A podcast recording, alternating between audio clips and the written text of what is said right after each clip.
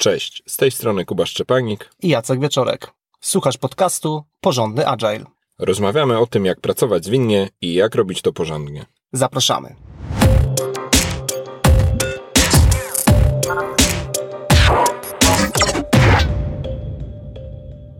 W dzisiejszym odcinku poruszymy temat e, Product Discovery. Zamiennie będziemy używać też słowa odkrywanie produktu. W ramach e, całego nagrania zaczniemy od tego, jaki problem często spotykają zespoły, które rozwijają produkty, czy też e, jakiego typu problemy. Opowiemy o tym, jak Product Discovery może być rozwiązaniem na ten temat. Przedstawimy etapy podejścia Product Discovery i skończymy odcinek e, kilkoma podpowiedziami, jak zacząć lub jak wzmocnić pracę w ten sposób.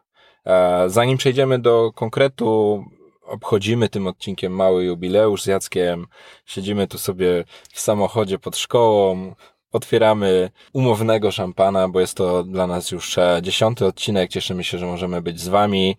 Możliwe, że jeszcze w ramach tego odcinka trochę nawiążemy do tego, jak e, proces powstawania podcastu w ramach tych ostatnich dziesięciu odcinków się kształtował. Opowiemy y, dzisiaj konkretnie o tym, jakby wokół tego będziemy się poruszać, jak radzić sobie z tworzeniem właściwych produktów. Problem, który bardzo łatwo można zauważyć i to właściwie w firmach, które zarówno pracują w sposób zwinny, jak i w firmach, które pracują w sposób klasyczny, jest problem dostarczania błędnych produktów, czy może inaczej mógłbym powiedzieć nieudanych produktów. To, że produkt jest e, nieudany, czy że jest, jest taki nie, nie, niedopasowany e, do rynku, mm, no zwykle oznacza po prostu, że zainwestowaliśmy w niego dużo pieniędzy, mm, w przygotowanie, w, w stworzenie tego produktu, często też w promocję. Natomiast no, te efekty, które, które otrzymujemy na wyjściu, no, są po prostu niezadowalające. Mówiąc najprościej, na, najprawdopodobniej ten produkt nie przynosi spodziewanych efektów. I gdyby tak się zastanowić, co jest powodem tego, że powstają produkty, których na koniec dnia e, nikt nie używa bądź nikt e, nie kupuje, to taka pierwsza rzecz, która, która przychodzi mi do głowy, jest związana z tym, że często nie znamy realnych potrzeb użytkowników na takiej zasadzie, że wydaje nam się, że jest przestrzeń na rynku na pewne rozwiązanie, że jest przestrzeń na rynku na pewien produkt, y, aplikację. W sumie nie ma to znaczenia, czy mówimy tutaj o produkcie fizycznym, czy o produkcie cyfrowym. E, natomiast y, w momencie, kiedy mamy ten produkt już stworzony i chcemy go udostępnić potencjalnym użytkownikom czy klientom, okazuje się, że te problemy, które rozwiązujemy, bądź te potrzeby, które chcieliśmy zaadresować produktem, one po prostu nie występują. W sensie ludzie nie mają potrzeby, żeby używać naszego produktu do rozwiązywania swoich e, problemów. Innym przypadkiem, e, kiedy mówimy o mm, nieudanym produkcie, jest przykład, kiedy przygotowujemy błędne rozwiązania na takiej zasadzie, że w przeciwieństwie do tego pierwszego przykładu rozumiemy dobrze, co jest problemem, doskonale czujemy, jaka jest potrzeba czy luka na rynku. Natomiast rozwiązanie, które dostarczamy, okazuje się po prostu niewłaściwe i ono może być niewłaściwe na wielu płaszczyznach. E, to rozwiązanie może być nieużywalne, to może być rozwiązanie nieintuicyjne, e, z jakby zbyt dużym progiem wejścia, bądź może to być rozwiązanie, które na przykład nie spełnia jakichś oczekiwań odnośnie tego, jak działa, w sensie jak szybko reaguje na przykład na dotyk, czy jak szybko wyświetlają się jakieś konkretne e, informacje. Po prostu użytkownik, korzystając z takiego produktu, ma poczucie, że coś mocno z tym produktem nie gra, no i po prostu ostatecznie porzuca ten produkt, no i szuka mm, alternatywnych rozwiązań. Pokusimy się o jakieś przykłady, żeby tak nie było ogólnie, bo mi przychodzi do głowy problem związany z dojazdami. E, codziennie dojeżdżam dosyć długą drogę do pracy i tutaj e, no moja potrzeba to jest e, szybko dostać się do pracy, więc chętnie kupię produkt, który zapewni mi teleportację, natomiast i to jest moja prawdziwa potrzeba, natomiast niekoniecznie rozwiązaniem mojej potrzeby będzie jakaś sugestia typu, e, nie wiem, jakiś autobus, który będzie zbierał wszystkich e, moich sąsiadów i po kolei po kolejnych wioskach, aż w końcu nas dowiezie do Poznania i super rozwiązanie potrzeby, tylko na przykład błędne, bo to będzie trwało dwie godziny i to niekoniecznie jest rozwiązaniem skutecznym na, na moją mhm. potrzebę. No bardzo podobny przykład, który mi przychodzi do głowy też motoryzacyjny. E, na wjeździe do Poznania, w szczególności od strony Wrocławia, wyświetlane są takie duże billboardy elektroniczne z informacjami, gdzie są korki, z jakimiś czasami i tam jest też taki, taki widok bardzo takiej uproszczonej mapy.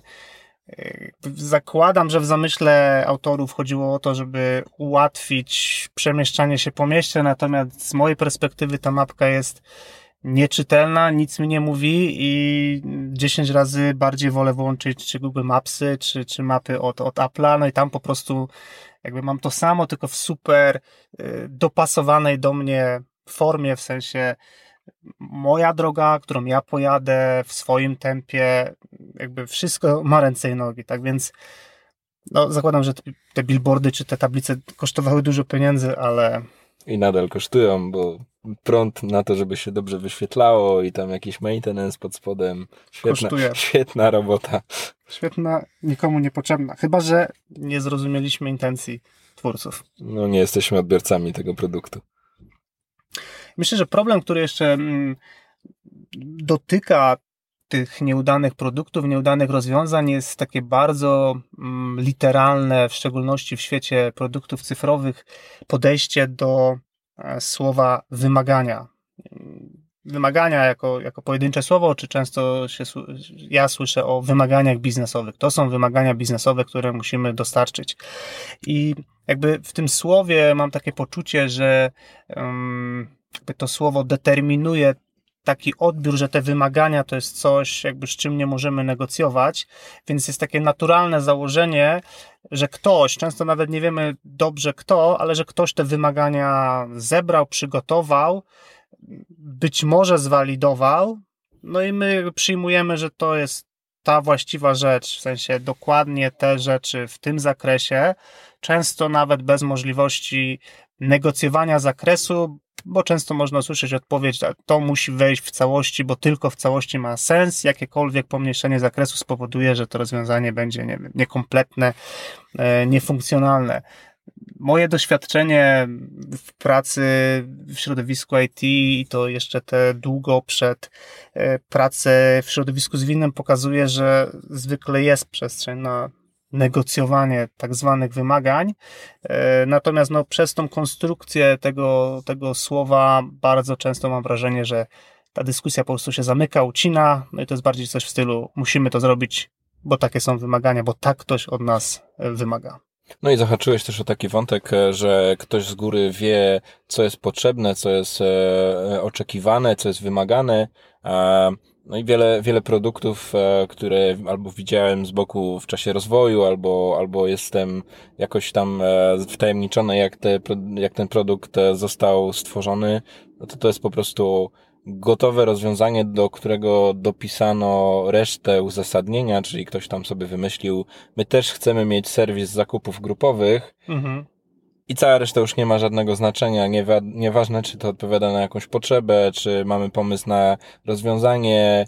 Cała reszta nie ma znaczenia, bo ktoś sobie to wymyślił i ten ktoś to, to w różnych realiach mogą być różne osoby, członek zarządu, żona członka zarządu, e, czy jakiś product manager, product owner, ktoś z zespołu wpadł na świetny pomysł. Natomiast no pomysł niestety nie był tak świetny, bo zaczynał się od bardzo konkretnego rozwiązania, które już wkotwicuje się, po prostu betonuje nam w głowach konkretny kierunek i tylko jego już się trzymamy, nie wnikamy, czy to jest potrzebne, czy to jest dobre, czy to jest najlepsze rozwiązanie, czy ono jest e, wartościowe. Mhm. Jak powiedziałeś o tych przykładach, to mi się skojarzyły automatycznie wszystkie te unijne aplikacje webowe, które E, za, za okrutne pieniądze były tworzone i gdzieś tam mignęło mi jakiś czas temu zestawienie, ile z tych inicjatyw przetrwało. No, wynik był, był druzgocący. Chyba więcej pożytku by było, gdybyśmy tymi pieniędzmi ogrzewali domy. Mówisz o portalach dla psów, właścicieli psów i fryzjerów, tak? Tak, i por, portale organizujące wesela i tak dalej. W sensie wierzę, że są na rynku gracze, którzy zrobili to dobrze, i wierzę też, że podeszli do tego od innej strony niż, hmm, a może tak zróbmy portal, jaki można zrobić portal. No, pomagający zorganizować ślub. Świetny pomysł.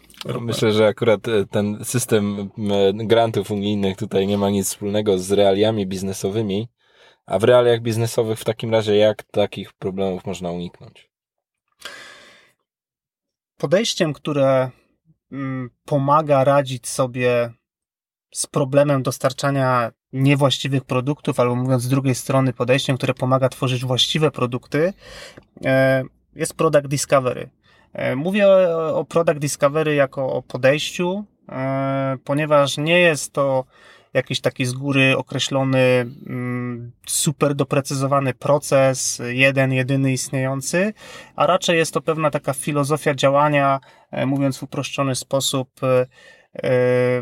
która kładzie nacisk na to, żebyśmy dobrze zrozumieli najpierw, co jest do zrealizowania, zanim zaczniemy e, jakąkolwiek e, inicjatywę realizować.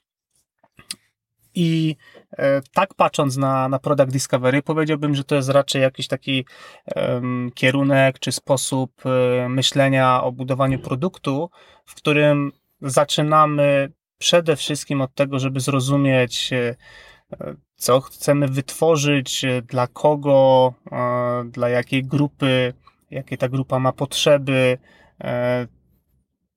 czego dzisiaj tej grupie brakuje, tak żeby jak najbardziej wejść w buty potencjalnego użytkownika i dopiero potem, mając to takie pełne zrozumienie, dlaczego, co i jak, dopiero przechodzić do fazy um, developmentu.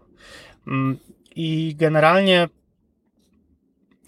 moje obserwacje są takie, że mm, ten, ten, to podejście e, to nie jest coś takiego domyślnego firmach, które wytwarzają produkty. Tak jak można powiedzieć, że podejście zwinne i no najczęściej, najczęściej pod postacią Scrama to jest taki powiedzmy już dzisiaj niemal standard, oczywiście kompletnie inna rozmowa, jakiej jakości tak, tak. są te, nazwijmy, implementacje, czy to, to dojrzałość wykorzystania e, Scrama. E, no tak, jeśli chodzi o te podejście takie produktowe na zasadzie zwalidujmy w ogóle, czy jest, e, czy ten nasz pomysł na, na produkt, czy w ogóle ten nasz pomysł na jakąś inicjatywę, czy on ma sens, no to to z moich doświadczeń jest to podejście, które E, jest rzadko stosowane e, i częściej firmy skupiają się po prostu na dostarczaniu, tak jak wspominałem, jakichś konkretnych wymagań, albo tak jak ty podajesz w przykładzie konkretnego pomysłu kogoś, tu w sumie nawet nie ma znaczenia, kto jest autorem, to znaczy w sensie im wyżej umocowana ta osoba, tym oczywiście inicjatywa zyskuje na wartości e, wewnątrz firmy, natomiast jakby nie ma to żadnego znaczenia, w sensie rynek i tak jest bezlitosny i po prostu w brutalny sposób te wszystkie inicjatywy będzie e, weryfikował. To ja może dołożę jeden ważny akcent w tej twojej definicji, że chodzi nam tutaj w tym przypadku o rozwój produktu z perspektywy całego biznesu, bo e, mhm. wewnątrz pracy IT, nawet już w takich czasach waterfallowych, mówi się o tym, żeby rozpoznać, co jest potrzebne, e, żeby potem dopiero to projektować i realizować. Natomiast e, podobną filozofię, która ogólnie mówiąc jest słuszna, przenosimy tutaj na poziom całego produktu, a nie tylko tą apkę, to róbcie najpierw to, potem to, tylko mhm. że w ogóle czy apkę?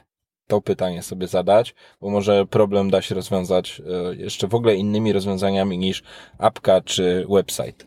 I jakby jeszcze głębiej schodząc, zweryfikować, czy jest problem. Tak. Bo często to, że jest problem, to też jest jakieś nasze wyobrażenie, albo tylko przeczucie, albo my mamy taki problem. E, no i to niekoniecznie oznacza, że znajdzie się ileś tam innych osób, które będą gotowe zapłacić nam e, pieniądze. To, co warto powiedzieć też o, o, o podejściu mm, Product Discovery, to jest to, że to zwykle nie jest jednorazowa akcja, to nie jest jakaś jednorazowa czynność, że jakby rozpoznajemy i następnie już wszystko wiemy. Raczej jakby bliższe mi jest myślenie o Product Discovery jako o takim pewnym powtarzalnym procesie, który w sposób symultaniczny jest prowadzony e, z procesem wytwarzania, czyli Raczej myślę o Product Discovery jako o sposobie na weryfikowanie naszych pomysłów, opcji, domysłów, intuicji w sposób ciągły.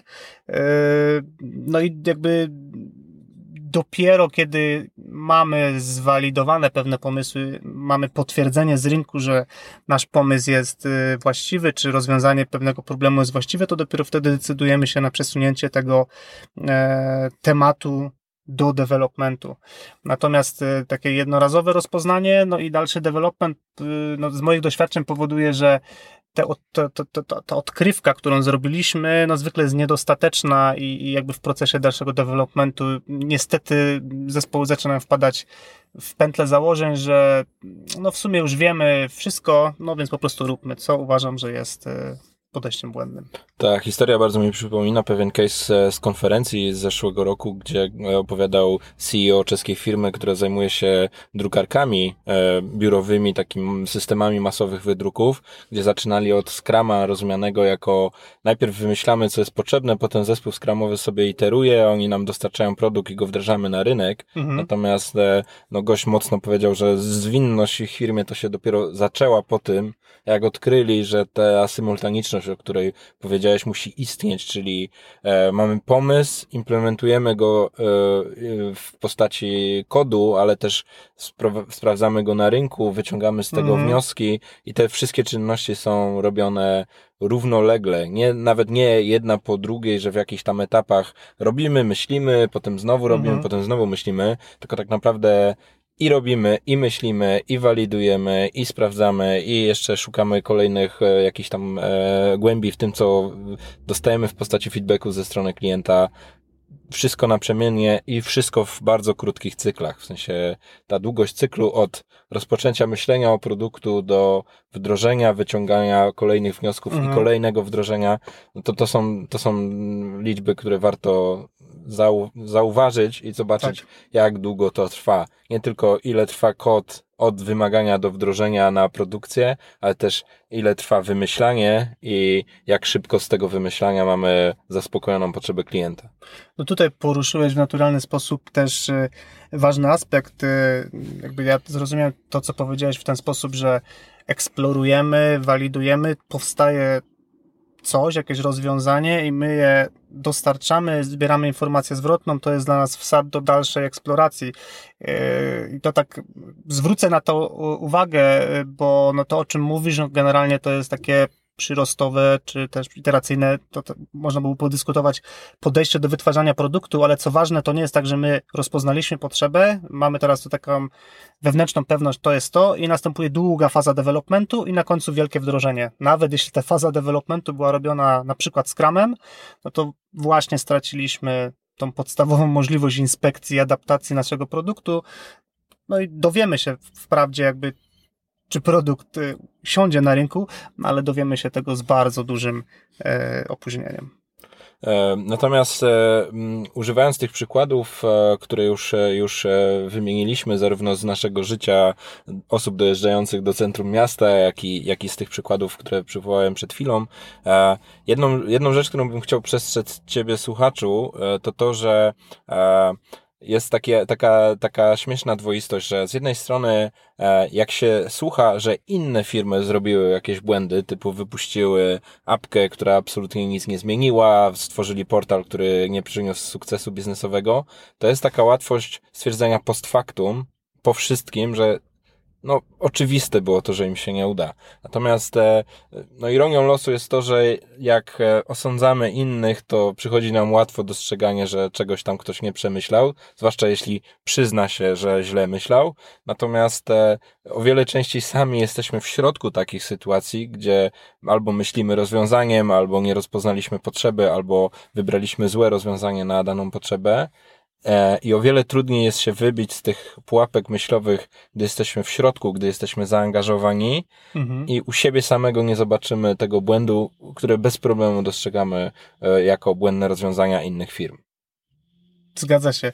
No to trochę też myślę pokazuje, że często poruszamy się w obszarach złożonych, no i łatwo jest nam oceniać coś retrospektywnie, no ale nie jesteśmy już tacy mądrzy, gdy trzeba przewidzieć przyszłość. E, tu mi się przypomina anegdota, że e, w szczególności jak ktoś się interesuje inwestowaniem i taką e, jakby techniczną analizą wykorzystywaną do inwestowania, no to te wszystkie formacje, które można wyczytać z wykresów, one są oczywiste i tak pięknie je można sobie tam obserwować, patrząc na lewą stronę wykresu, natomiast kiedy przychodzi jakby przewidywanie, jak, w co się układają, układają ostatnie trzy dni i co, w co się łożą w następnym tygodniu, no to niestety tutaj e, skuteczność jest słabsza. słabsza, mówiąc delikatnie. No dobrze, czyli powiedzieliśmy sobie trochę mm, o problemie, trochę, trochę e, powiedzieliśmy o tym, czym jest Product Discovery i jak można, e, jakby jakie problemy może nam rozwiązać, to myślę, że mm, słowo e, warto by powiedzieć na temat tego, z jakich etapów może składać się Product Discovery. I celowo mówię tutaj, że może się składać, ponieważ, tak jak wspomniałem na początku, nie ma jakiegoś takiego jasno zdefiniowanego procesu, nie wiem, kroku dokładnie po kroku, który by pokazywał, jak powinniśmy postępować. Raczej w moim odczuciu e, jest to pewna filozofia podejścia, którą można sobie jakby w te etapy, o których zaraz powiemy, można sobie wkładać różne narzędzia, e, no i też samodzielnie decydować, ile czasu na, którą, na który z tych etapów e, poświęcić. Więc takim e, pierwszym etapem, od którego, mm, e, od którego bym zaczął, to jest taki etap, gdzie w ogóle odpowiadamy sobie na pytanie, dlaczego, dlaczego robimy albo dlaczego chcemy zrobić konkretną rzecz. Bardzo mocno rezonuje ze mną ostatnio e, mm, technika Golden Circle od Simona Sinka, czyli Start with Why gdzie tak naprawdę pytaniem otwierającym wszelkiego rodzaju inicjatywy, czy pytaniem, które pomaga nam podjąć decyzję, dlaczego chcemy się jakimś konkretnym produktem zająć, jest pytanie, dlaczego. E, I zaczynając od tego pytania, e, trochę też eksplorując, e, co stoi jakby za tym, za naszym pomysłem, co stoi za decyzją, żeby się konkretnym tematem zająć, no jakby z, tej rozmowy potrafią wypłynąć bardzo fajne wizje, potrafi wypłynąć jakiś taki fajny kierunek, coś, co za chwilę będzie nam potrzebne, żeby było taką naszą latarnią morską, pokazującą nam, w którą stronę zmierzamy, no bo tak naprawdę bardzo często jesteśmy w, e, jakby na etapie takiej totalnej mgły. W sensie nie do końca jeszcze wiemy, co konkretnie chcemy zrealizować, natomiast dostrzegamy jakąś potrzebę, dostrzegamy jakiś problem, no i jakby wykonujemy kolejne kroki, które pozwolą nam zwalidować, czy te nasze odczucia e, faktycznie e, mają sens. Tak więc trochę o celu, trochę próba zrozumienia dlaczego, no tak, żeby z tego określić jakąś taką wizję, coś, coś, co będzie nam towarzyszyło w dalszej podróży z produktem. Już na tym etapie określania strategii, gdy jestem w tego typu ćwiczeniach, w tego typu fazach, często wraca wątek, że ta strategia, zapytanie o strategię w kontekście danego produktu, danej inicjatywy, czy, czy danego powiedzmy projektu, e, często wiąże się z szerszym pytaniem, kurczę, a jaką w ogóle mamy strategię? W sensie, jaką firmą jesteśmy, jakie potrzeby typowo zaspokajamy, czym nasz produkt już jest e, i, i, i czym ma być. Więc to często z tej rozmowy może wyjść e, wątek poboczny, jak dobrze rozumiemy strategię w ogóle tego, co robimy jako organizacja, jako zespoły czy zespół. E, no i wtedy, jeśli tego nie wiemy, to strasznie też ciężko będzie mhm. wejść w konkretną strategię wewnątrz danego produktu, który dopiero zaczynamy budować lub produktu, który rozbudowujemy. Mhm, jasne. Ja myślę, że też y, świadomie nie będziemy w tym odcinku wchodzić w jakieś konkretne techniki. Jeżeli to, co mówimy, jest y, dla Ciebie, słuchaczu, interesujące, skontaktuj się z nami, chociażby zostawiając komentarz pod odcinkiem i wtedy będziemy y, mogli przygotować odcinek taki bardziej skupiony na tym, jak konkretnie to robić, natomiast dzisiaj chcemy w ogóle zarysować problem i zachęcić do jego dalszej eksploracji. Czyli jak mamy już tą strategię, jak już wiemy dlaczego, mamy pewną wizję, wiemy w którą stronę idziemy, e, no to jest to moment, w którym możemy zacząć się zastanawiać, e, jakie są możliwe rozwiązania. E, czyli to jest ten moment, kiedy rozumiejąc też, jakie są potrzeby użytkowników, jakie problemy mają użytkownicy, powinniśmy stanąć przed pewnym wachlarzem dostępnych rozwiązań. Prowadząc warsztaty i szkolenia, w momencie, kiedy dotykam e, tematu właściciela produktu e, w Scrumie, bardzo często proponuję uczestnikom takie ćwiczenie e, Product Owner chciałby zdobyć coś, co jest po drugiej stronie rzeki, ma jakąś potrzebę. I proszę grupę, żeby zastanowiła się, jakie są możliwe sposoby rozwiązania tego konkretnego problemu. I tam się pojawia oczywiście masa rozwiązań, e, co można zrobić, żeby ten produkt zdobyć. I jakby to, to ćwiczenie to jest taka kwintesencja tego, jak ja rozumiem proces eksplorowania rozwiązań, czyli to takie naj, najbardziej oczywiste rozwiązanie, w sensie zbudujmy most, być może to jest dobre rozwiązanie, ale istnieje szereg innych rozwiązań, które warto poddać e, przemyśleniu, krytyce, zastanowić się, być może szybko jakoś zwalidować, e, żeby upewnić się, że to rozwiązanie, które wybierzemy do naszego konkretnego problemu i do konkretnych potrzeb użytkowników, no, jest po prostu sensownie dopasowane. I to zarówno jakby daje spodziewany rezultat, ale też jakby jesteśmy w stanie je wykonać, w sensie mamy takie możliwości kosztowe, czasowe, e, mamy umiejętności, żeby takie rozwiązanie e, dostarczyć. Mając już e, wybrane konkretne e, rozwiązanie, kolejnym takim naturalnym etapem jest stworzenie pewnego prototypu. Na takiej zasadzie, że to nie jest moment, w którym już rzucamy się na konkretne e, rozwiązanie, to docelowe, które chcemy dostarczyć, tylko zastanawiamy się, jak najprościej, jak najtaniej możemy zwalidować nasze rozwiązanie. Bardzo ciekawą lekturą, która um, pokazuje, czym może być prototyp i w jak szybkim czasie można takie prototypy budować, jest książka Sprint E, od Jake'a Knappa. Jest to książka od ludzi od Google Ventures, którzy wykorzystują takie cykle tygodniowe, tak zwany design sprint, na to, żeby przejść przez cały cykl właściwie odkrywania produktu, w sensie od zrozumienia potrzeby do dnia, w sensie do ostatniego dnia tygodnia, w którym mamy już gotowy prototyp i walidujemy go z użytkownikiem. Tak więc y, ten prototyp to jest, y, to nie jest finalne rozwiązanie, to jest tylko coś, co pozwala nam się nauczyć, zdobyć wiedzę, no i zderzyć się też z tymi naszymi prawdziwymi użytkownikami, żeby otrzymać od nich e, informację zwrotną. Podejście takie e, pozwala nam zweryfikować pomysły na bardzo wczesnym etapie.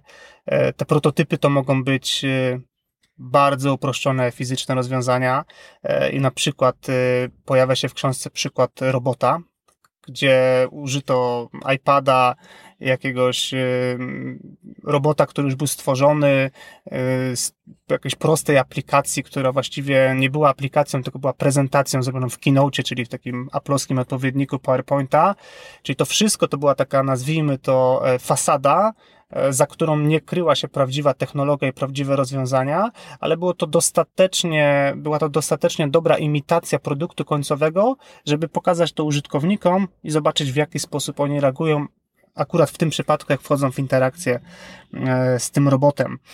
Ja znam takie też przykłady, nie, nie, nie przypomnę sobie dokładnie marki, ale no coś w stylu obiecujemy ci, że pod spodem jest jakiś automat, jakaś sztuczna mhm. inteligencja, coś takiego, a tak naprawdę pod spodem to w, w trzech z kumplami, założycielami. Na razie robimy to ręcznie, ale jeśli, jeśli się okaże, że ludzie kupują ten produkt, e, to znaczy, że go potrzebują i docelowo faktycznie mamy pomysł, jak go rozwiązać automatycznie. Tak, to z kolei mi, no, to co mówisz, to przychodzi mi pomysł IBM-a, w sensie tak to zapamiętałem, tak to też pisałem na blogu i link do tego artykułu podłączymy do, mm, e, jako notatka do podcastu, natomiast e, historia była taka, że utrzymajmy, że to był IBM, testował e, systemy sterowane głosem i ludzie biorący udział w, w tym eksperymencie siadali przed komputerem, dostawali instrukcję, że napisaliśmy system, który można sterować głosem, po prostu po, jakby wejść w interakcję z tym systemem. No i ludzie jakby wydawali komendy głosowe,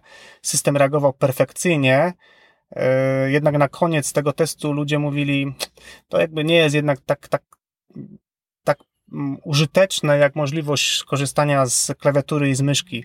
E, no i IBM to zweryfikował e, bardzo tanio, bo jakby po drugiej stronie lustra w tym pokoju, w którym testowali, po prostu siedział człowiek, który słuchał, co osoba biorąca udział w eksperymencie oczekuje od komputera, no i po prostu perfekcyjnie wykonywał te wszystkie e, czynności, tak więc bez pisania systemu rozpoznawania mowy, który tak. dzisiaj w 2018 nawet nie działa dobrze, e, no i bez całej logiki stojącej pod spodem, super minimalnym kosztem, e, ten, ta, ta hipoteza, że jest potrzeba na rynku produktu sterowanego głosem, no została bardzo szybko zweryfikowana. Powiedziałeś 18, na szczęście mamy 19, ale nadal rozwiązania te rozpoznawania głosu i sterowania nie są aż tak dobre.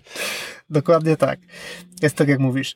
Mm, czyli tutaj chwilę, chwilę porozmawialiśmy o tym etapie weryfikacji e, pomysłów e, i dopiero tak naprawdę, kiedy zweryfikujemy nasze pomysły, poddamy je idealnie, jeśli po prostu poddamy testowi użytkownika, w sensie jakiejś reprezentacji naszych potencjalnych użytkowników, no to dopiero wtedy możemy zacząć rozmawiać e, o konkretnych rozwiązaniach i zastanawiać się w ogóle, jaka część z tego wielkiego rozwiązania jest tak naprawdę nam potrzebna w pierwszym kroku, czyli to, co mówiłeś przed chwilą, do czego nawiązywałem, żeby ten nasz produkt też dostarczać od takiego super prostego produktu przez trochę lepszy, trochę lepszy i trochę lepszy.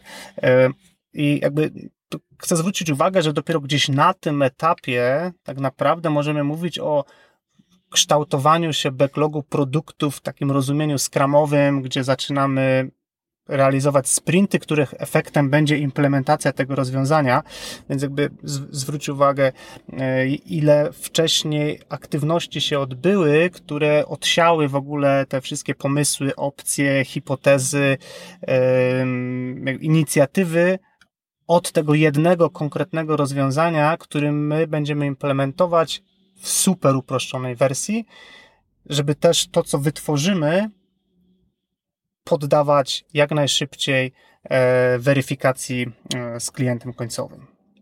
No dobra, to opowiedziałeś trochę o sposobie postępowania z produktem. On jest, e, już to powiedziałeś, ja też to powtórzę wcale nie taki popularny, żeby to ująć mm -hmm. delikatnie, a tak naprawdę to niezwykle rzadko widzę świadomy postępowanie w ten sposób, to jest jakaś e, tajemnicze przemyślenia na zarządach, to są jakieś wymyślania przez product managera, który gdzieś mhm. pojechał na jakąś konferencję i się natchnął albo przeczytał TechCruncha i też tam coś do, przyszło mu do głowy, czyli raczej, raczej podejście takie, nazwę to amatorskie, a nie tak poukładane jak tutaj mówisz, że przechodzimy od strategii przez kolejne etapy rozpoznawania aż po eksperymentowanie, prototypowanie wyciąganie z tego, z tego wniosków. No to załóżmy, że mnie przekonałeś i chcę tak postępować. Jak w praktyce zacząć? Może resztę odcinka poświęćmy na ten wątek. Jak tego podejścia, jak je zastosować, jak jego spróbować? Mhm. No, pierwszą taką sugestią, która, która przychodzi mi do głowy, to jest sugestia, żeby zacząć małymi krokami. E, to, o czym powiedziałem, no tak w dosyć oczywiście dużym skrócie, to jest y, olbrzymi kawałek wiedzy, e, bardzo duża liczba technik, e, bardzo duża liczba publikacji, więc jakby ta, ten próg wejścia może się tak na pierwszy rzut oka wydawać, że to jest w ogóle coś takiego magma, nie, nieogarnialne i, i jakby trudne do, do uchwycenia. Natomiast jakby no tutaj bym rekomendował zacząć od małych kroków, w sensie E, z tych, nie, nie musimy zaczynać od implementacji e, wszystkich etapów, e, bo powiem więcej, nie musimy zaczynać od pierwszego etapu. Moim zdaniem nawet na bazie własnych doświadczeń użycie pewnych technik, takich jak na przykład story mapping, które powiedziałbym, że gdzieś tam są powiedzmy z tych dalszych faz y, product discovery już może być wartościowe, jeżeli oczywiście sensownie z tych technik skorzystamy i na przykład zaczniemy trochę mocniej eksplorować temat, e, czego my się spodziewamy jako rezultat pracy nad produktem. E, inny prosty przykład. Bardzo łatwo jest użyć technik, które pomagają sformułować wizję. Tak jak wspomniałem, to może być e, Start with Why, ale to może być też Product Vision Board. Tak więc jakby na poziomie bardzo prostych, poszczególnych technik obserwuję, że wprowadzając je do zespołów, które nigdy wcześniej z tego nie stosowały, e, to nawet takie pojedyncze aktywności one dają bardzo dużą wartość i jakby też totalnie zmieniają optykę zwykle zespołu na to, w ogóle co, co jest produktem i dlaczego my się nim zajmujemy. Jest spora szansa, że ten mały krok e, zapoczątkuje kolejne, jeśli się okaże, że porozmawiamy o strategii i się okaże, że jeszcze nie mamy pełnego obrazu, albo odwrotnie, zrobimy story mapę i się okaże, że nie umiemy e, decydować, co jest tym naszym eksperymentem, jakie przyjmujemy założenia, które chcemy walidować, bo brakuje nam jakichś innych produktów z innych tych etapów, o których e, wspomniałeś. Ja zarysowałem w odcinku na początku w wprowadzeniu, że u, uchylimy trochę rąbka tajemnicy, jak powstaje podcast i tu też jest taki nasz osobisty przykład.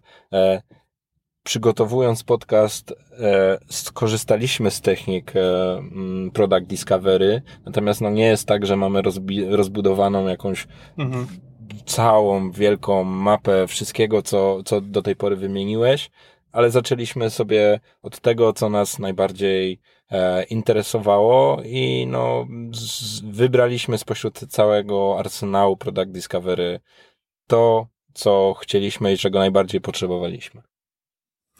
E, no i tutaj jakby płynnie przechodzimy do, mm, do drugiej sugestii, no, tak parafrazując to, co Kuba powiedział, e, zacznij tam, gdzie chcesz, albo nie wiem, może inaczej mówiąc, zacznij tam, gdzie czujesz się dobrze. E, my akurat, trzymając się tego przykładu, nie formułowaliśmy jakoś mocno strategii, w sensie przez to, że no, znamy się długo i też często rozmawiamy, no to my już gdzieś tam wcześniej między wierszami mieliśmy w miarę wykształconą wizję, że jakby oboje widzieliśmy podcast, natomiast z kolei tu, gdzie e, konkretnie skorzystaliśmy z technik Product Discovery, to była ta dyskusja na temat tego, z tego całego zakresu wytworzenia podcastu, co jest dla nas tym takim absolutnym minimum, co jest dla nas tą taką wartością, którą chcemy zwalidować. No i my celowo nie poszliśmy w najlepszy mikrofon od początku, tylko nagrywaliśmy na telefonie. E, jak ktoś wejdzie na naszą stronę porządny agile.pl, no to widzi, że naprawdę jest to surowa i prosta strona, jakby która nie jest jakoś wybitnie rozbudowana. Na razie nie dorobiliśmy się jeszcze ostatecznego logo. Tak jest i nie ma naszych zdjęć na stronie. Natomiast umówiliśmy się z Kubą, że to, co chcemy zwalidować, to jest ta wartość, którą dostarczamy. No i też jakby w procesie dyskutowania o tym, co jest wartością, doszliśmy do wniosku, że tak naprawdę zwalidować, czy dostarczamy wartość, możemy tylko w sposób po prostu dostarczając tą wartość. Na zasadzie dla nas wartością jest odcinek, treść, która płynie. No i dosyć mocno akcentowaliśmy w pierwszych odcinkach, nadal to mam poczucie, akcentujemy prośbę o informację zwrotną od słuchacza, e, no żeby dostać te takie sprzężenie zwrotne na zasadzie, czy te odcinki rezonują ze słuchaczami, e, czy nie. Zaznaczyłeś też już, e, opowiadając o tym, że, że trudnością Product Discovery jest to, że, że to jest pewien zbiór technik, one ewoluują, one są wymienne, można je zastosować na różne sposoby. To jest też taka moja rada, żeby e, dokładnie tak je traktować jako pewne opcje, jako pewne wytyczne. Niektórzy, gdy widzę, że już powiedzmy próbują jakiś z technik z tej rodziny, to zaczynają je stosować tak bardzo religijnie. Na zasadzie na szkoleniu dowiedziałem się, że persony to się buduje dokładnie tak, tutaj mam dokładny schemat, tu mam dokładny mhm. szablon, go trzeba wypełnić tak, a tak, a to, a to jest zabronione. Natomiast ja zdecydowanie poszedłbym w model e, twórzmy sobie swoje własne techniki na bazie podanych technik, czyli nawet jeśli uczestniczymy w jakimś warsztacie albo przeczytamy książkę, czy zainspirujemy się jakimś wpisem na blogu, czy na jakiejś stronie, to no, dopasowujmy sobie te techniki. To nie jest, jakby tutaj nie będzie błędem e, spróbowanie użycia tego po swojemu. Zwłaszcza jeśli czegoś nie rozumiemy, zwłaszcza jeśli czujemy, że coś jest nieadekwatne, to o wiele lepiej, żeby spróbować tego sposobu myślenia, a nie zablokować się, że kurczę, mamy narzędzie wewnętrzne, więc tutaj tak za bardzo rozpoznanie rynku nie może być zastosowane, bo gdzieś tam coś przeczytałem i to musimy zrobić inaczej. Mhm. Kolejną poradą y, jest taka porada dotycząca tego, że warto zadbać o kompetencje. I myślę sobie tutaj jakby na, na dwóch płaszczyznach, y, czyli będąc w firmie, jeżeli czujemy, że jest to obszar, który wydaje nam się atrakcyjny, albo że jest to obszar, który mógłby wnieść wartość do firmy, no to możemy zacząć po prostu od rozwoju samego siebie. Jak to można zrobić? No, chociażby czytając książki, czytając e, blogi, e, uczestnicząc w spotkaniach społeczności zorientowanych na budowanie produktów i jeśli miałbym zarekomendować jakieś książki, od których warto zacząć, no to na pewno Sprint, o którym wspomnieliśmy, Jake Knapp, e, dodatkowo Lean Startup, e, Eric Ries i Inspired od e, Marty Kagana. Blogi nie mam tutaj jakichś konkretnych, tak myślę sobie w głowie, ale no, na... SVPG. Okej, okay, tak. SVPG to jest blog między innymi Martiego, E, tam wydaje mi się, że trochę więcej osób e, pisze, ale też e, nie konkretnie blog, ale na przykład newsletter Mind the Product. Mhm. Bardzo często te artykuły, które rekomendują, po prostu dotyczą konkretnych technik product discovery. I jeśli myślę sobie o, mm, o konferencjach, no to po prostu zachęciłbym do odfiltrowania konferencji takich bardziej produktowych niż typowo takich, nazwijmy to agile'owych, czyli bardziej jednak skupionych często na, na procesie. I ostatnią radą, jaką byśmy e, sugerowali w czasie próby wykorzystania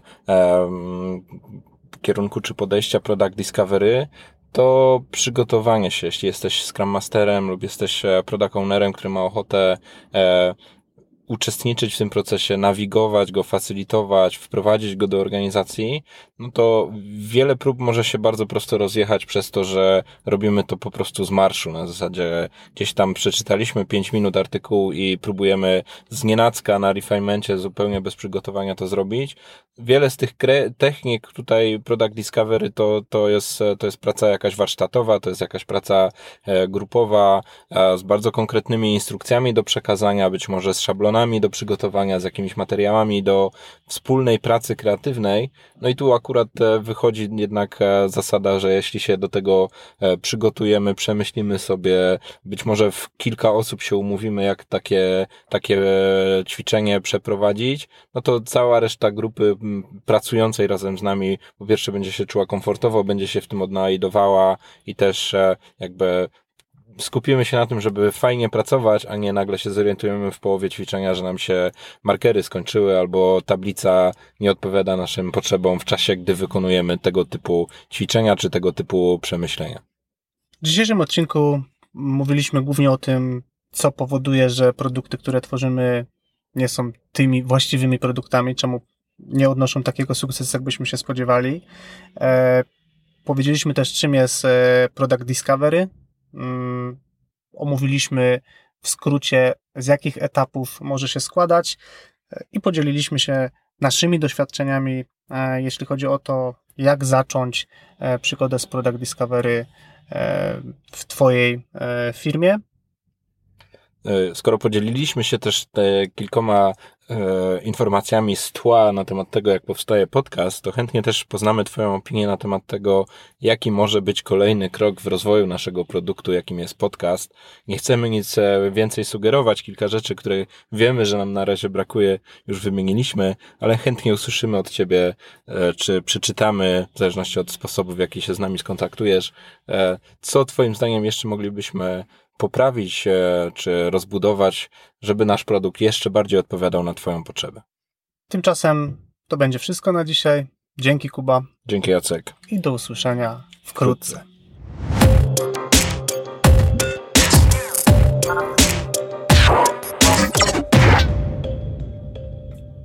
Dziękujemy, że jesteś z nami słuchając tego odcinka do końca. Nagrywanie podcastu to dla nas coś zupełnie nowego, dlatego zależy nam, żeby usłyszeć, co o nim myślisz. Zostaw swój komentarz na iTunes lub napisz do nas na adres kontakt małpa porządnyagile.pl.